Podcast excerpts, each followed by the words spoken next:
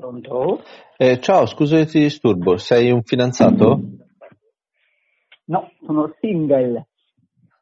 Sindel Single. è un personaggio della Disney. No, sono in cerca di un fidanzato, un ragazzo, un bravo ragazzo che ne sappia di economia e di finanze. Tutte le mattine mi chiami alle 8.30 per parlarmi dei principali argomenti. sì, sono io. L'hai trovato Ah, finalmente. L'hai trovato finalmente. Finalmente. Posso smettere di cercare. Sì, basta, basta, trovato. Ho trovato. e oggi ti voglio parlare di Bond. James Bond. James Bond. Esattamente, lui. Esattamente. Mai sentito Fantastico. parlare? Ah, a volte. Sometimes. Perché Cosa eh, dici? Ma c'è una novità soprattutto in ambito italiano, cioè ehm, i BTP, che sono i, eh, le obbligazioni italiane, a 5 anni, ieri, la notizia abbastanza fresca, avevano un tasso di interesse sul mercato dell'1,39%. Ok? Sì. Poi cosa è successo?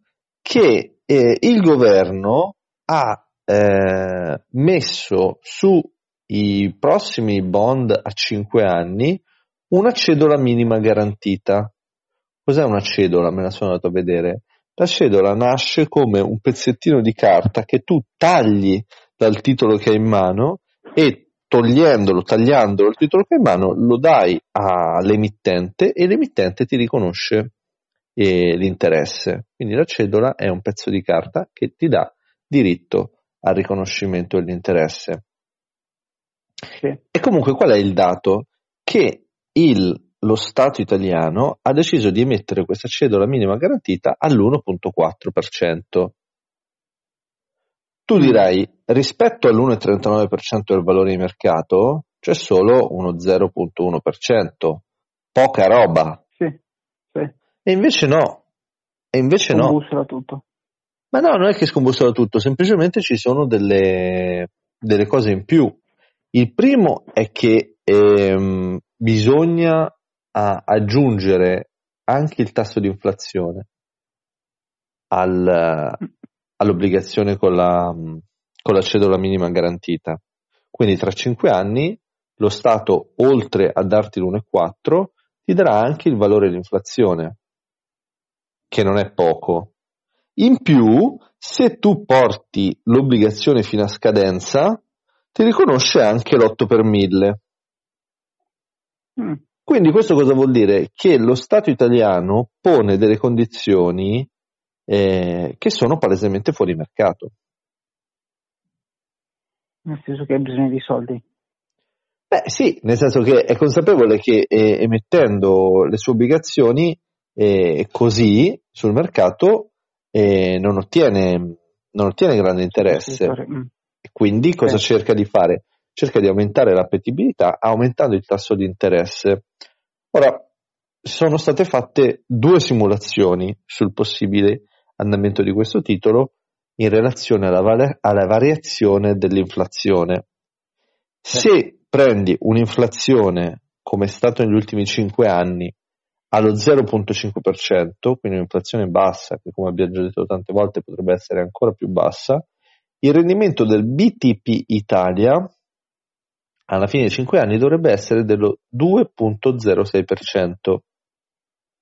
Ma se tu prendi l'inflazione degli ultimi media degli ultimi 10 anni, quindi all'1%, il BTP potrebbe rendere addirittura il 2.66%.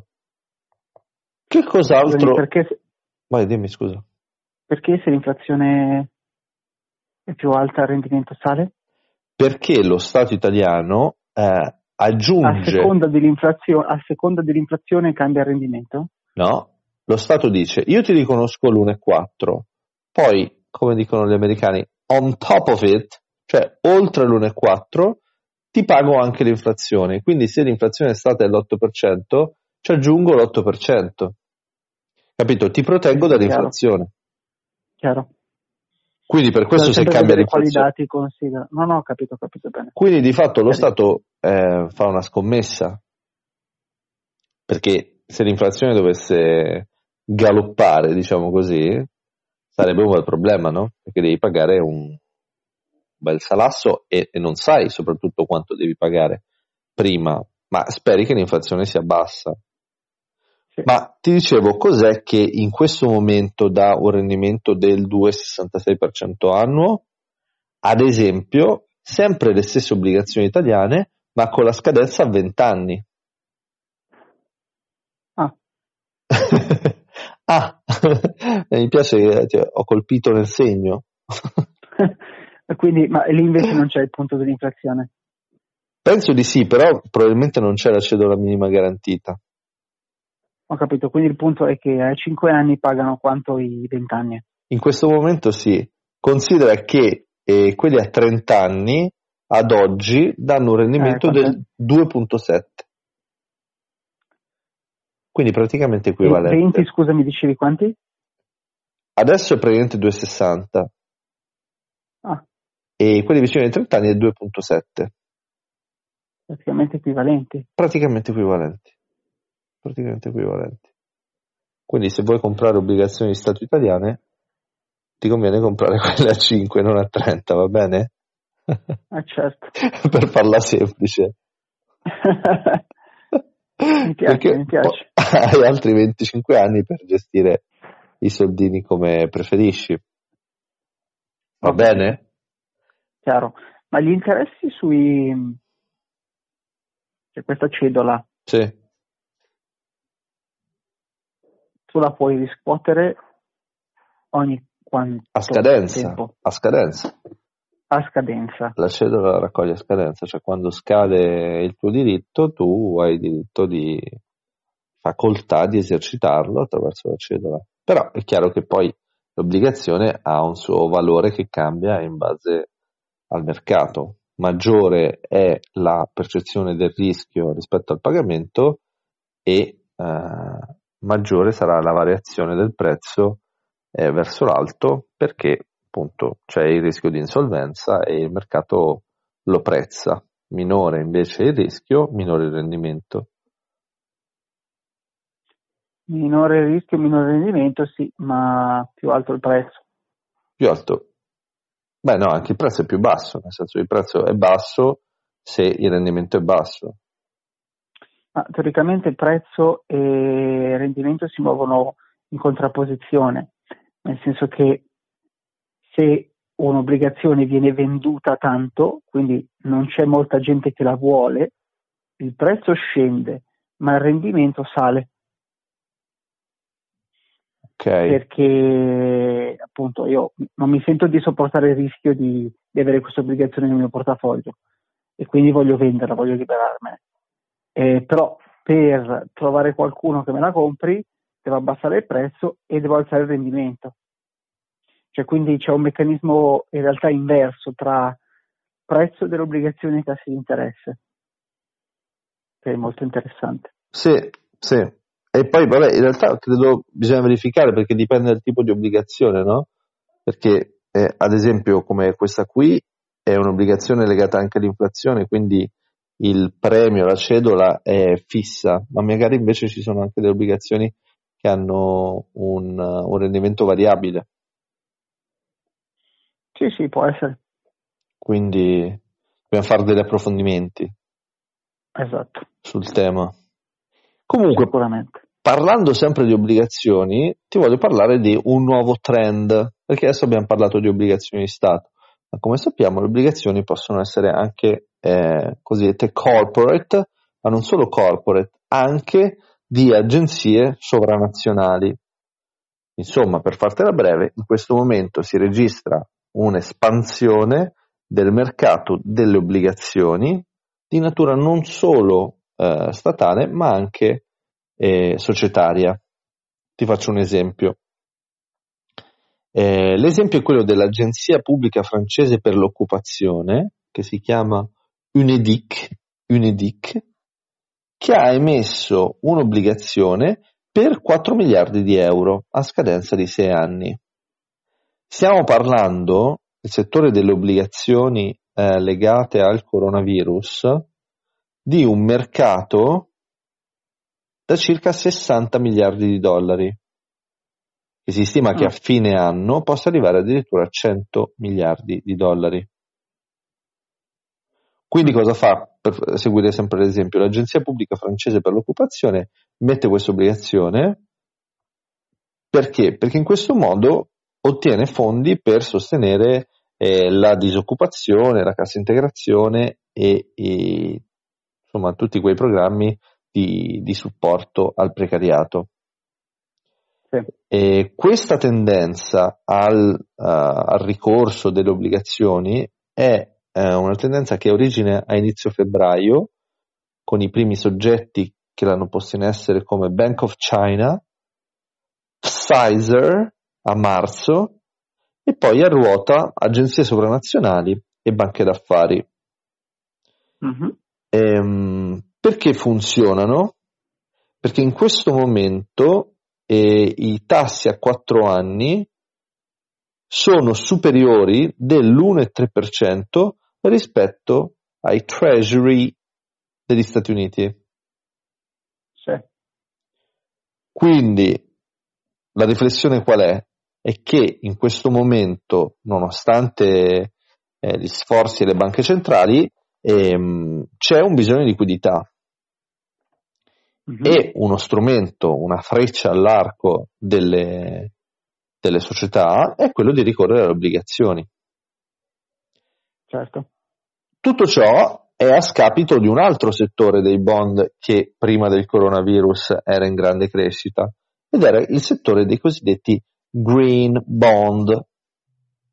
Mm. Stiamo parlando di un settore che eh, aveva un valore di circa 400 miliardi di euro stimati nel 2020, pare che da qui alla fine dell'anno si dovrà ridurre questa stima da 400 a 325 miliardi di dollari. Cosa sono esattamente questi green bond? Praticamente sono uh, degli strumenti che avevano lo scopo di finanziare tutte quelle attività legate all'ambito dell'ecologia. Sì, quindi credo siano eh, più celebri eh, negli Stati Uniti, cioè è un punto della, dell'agenda democratica americana.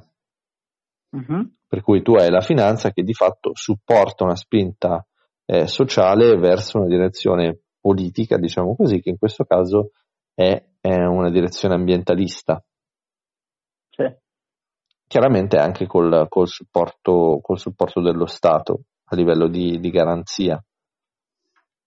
Chiaro. E in questo momento però, il, cosa che si registra anche a livello mediatico, diciamo così, eh, il lato ecologista de, della società viene un po' messo da parte, un po' oscurato dal lato eh, sanitario. Quindi tutte, Beh, queste, certo. tutte, queste, obbligazioni hanno la funzione di eh, supportare iniziative eh, legate al coronavirus, quindi cause farmaceutiche che lavorano sui vaccini, che lavorano a cure, che lavorano eh, alla fornitura di, di materiali sanitari e, e così via. Right? Ora veniamo all'esempio italiano, perché ehm, se continuiamo a parlare di obbligazioni, dobbiamo essere anche consapevoli che tra obbligazioni e azioni eh, c'è grande concorrenza. Sì. Arriviamo a un paradosso, cosa che era abbastanza difficile da prevedere fino a poco tempo fa, che eh, le obbligazioni hanno una volatilità maggiore rispetto alle azioni. Cioè, mm. cosa vuol dire questo? Vuol dire che la percezione del rischio degli investitori è superiore nei confronti dello Stato che delle società che fanno parte dell'ecosistema italiano.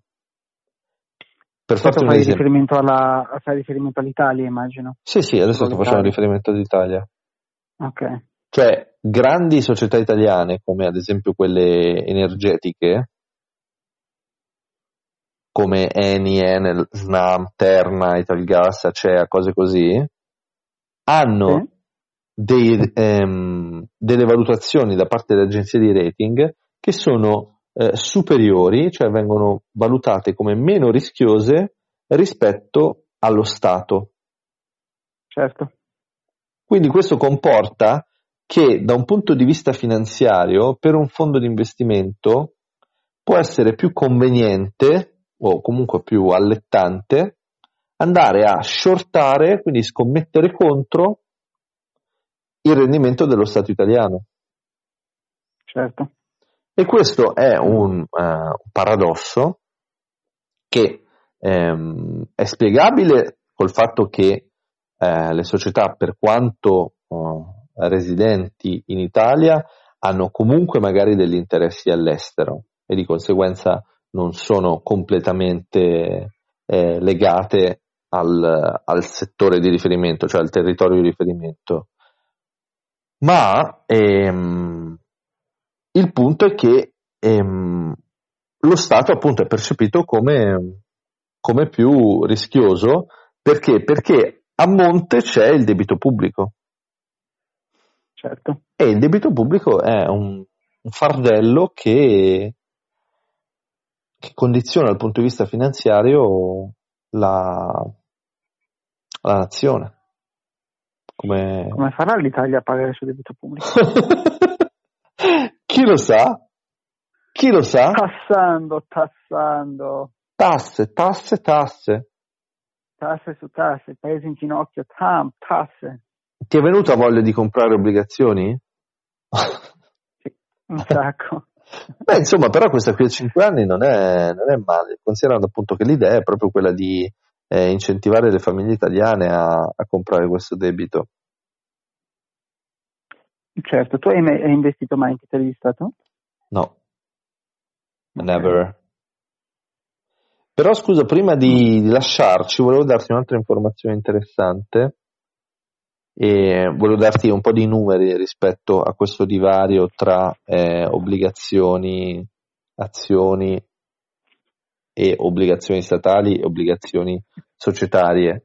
E Comunque noi, scusami, a proposito di ciò, mm. poi, a proposito di ciò, qualche giorno fa noi dicevamo che eh, visto che tu hai detto che sono mh, mm, più rischiosi i titoli di Stato italiani piuttosto che i titoli di debito delle i titoli di debito corporate. Uh-huh. Invece qualche giorno fa io dicevo che essendo i tassi di interesse eh, probabilmente più su un tema globale, cioè i tassi di interesse sull'obbligazionario oggi sono bassissimi perché sono influenzati dai tassi di interesse che applicano le banche centrali alle banche stesse. Uh-huh.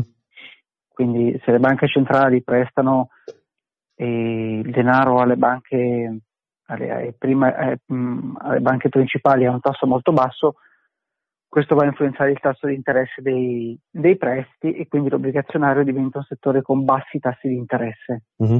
Ovvio che si tratta di un debitore che è in default, come l'Argentina o eh, altre società che in questo momento stanno fo- soffrendo, i tassi di interesse si impennano. Sì ma dicevamo che un motivo per cui l'azionario in questo momento sta recuperando tanti punti percentuali uh-huh. è perché l'obbligazionario non è più appetibile cioè, o è poco appetibile come strumento di investimento quindi chi ricerca profitti deve per forza guardare sul, sul mercato azionario. Ecco. Sì, sì, sì. No, ma è vero, è, nel senso il discorso riguarda le obbligazioni quindi obbligazioni eh, societarie e obbligazioni statali e le obbligazioni certo. statali hanno appunto più volatilità perché c'è maggiore percezione del rischio. E a proposito di ciò ti dico che il 54% dei bond italiani ha un rendimento inferiore ai titoli di Stato. Quindi più della metà delle azioni, delle, cioè scusa, delle obbligazioni delle società hanno un rendimento inferiore a conferma di, di ciò che dicevamo. Ah, certo. Quindi, non so, fai tu le tue valutazioni. Sai cosa? Sembriamo un po' il bollettino della, della protezione civile. cioè, ogni, giorno diamo, eh, ogni giorno diamo delle notizie che sembra che domani non ci sarà. Che il domani non ci sarà. Sì, cioè nel senso che lo scenario è sempre, è sempre un po' così. È vero che ci sono le opportunità, però è anche vero insomma che... Ma allora, eh, io personalmente ritengo che ci siano delle buone opportunità. Eh, l'azionario italiano europeo starei un po' attentino. Uh-huh. Non vedo molto bene il futuro dell'Europa sull'azionario. E, però ci sono tante buone opportunità tipo sull'azionario eh, americano, credo. Sì. Sulla, perché dici sull'americano? Beh, perché Vedi più dinamici. non mollano. Ah, sono veloci, sono dinamici, hanno bazooka molto più potenti non permetteranno... Mm, eccolo, eccolo, scusate, eh, si era fatto attendere, però hai voluto salutarvi comunque alla fine. Ecco, gli americani non, non lasciano che il mercato azionario crolli, cioè fanno tutto quello che è possibile e, e ci stanno riuscendo perché sta rimbalzando tantissimo. Um, Italia e Europa è molto diverso. Siamo, siamo, un po' con la mano molle. Presente una manina molle. La mano molle, quella che uso. La manina molle. Certo, che quella che uso sull'autobus.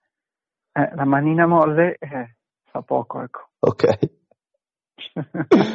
Bene, Fede, grazie. Ludo, grazie a te, ho imparato un sacco di cose oggi.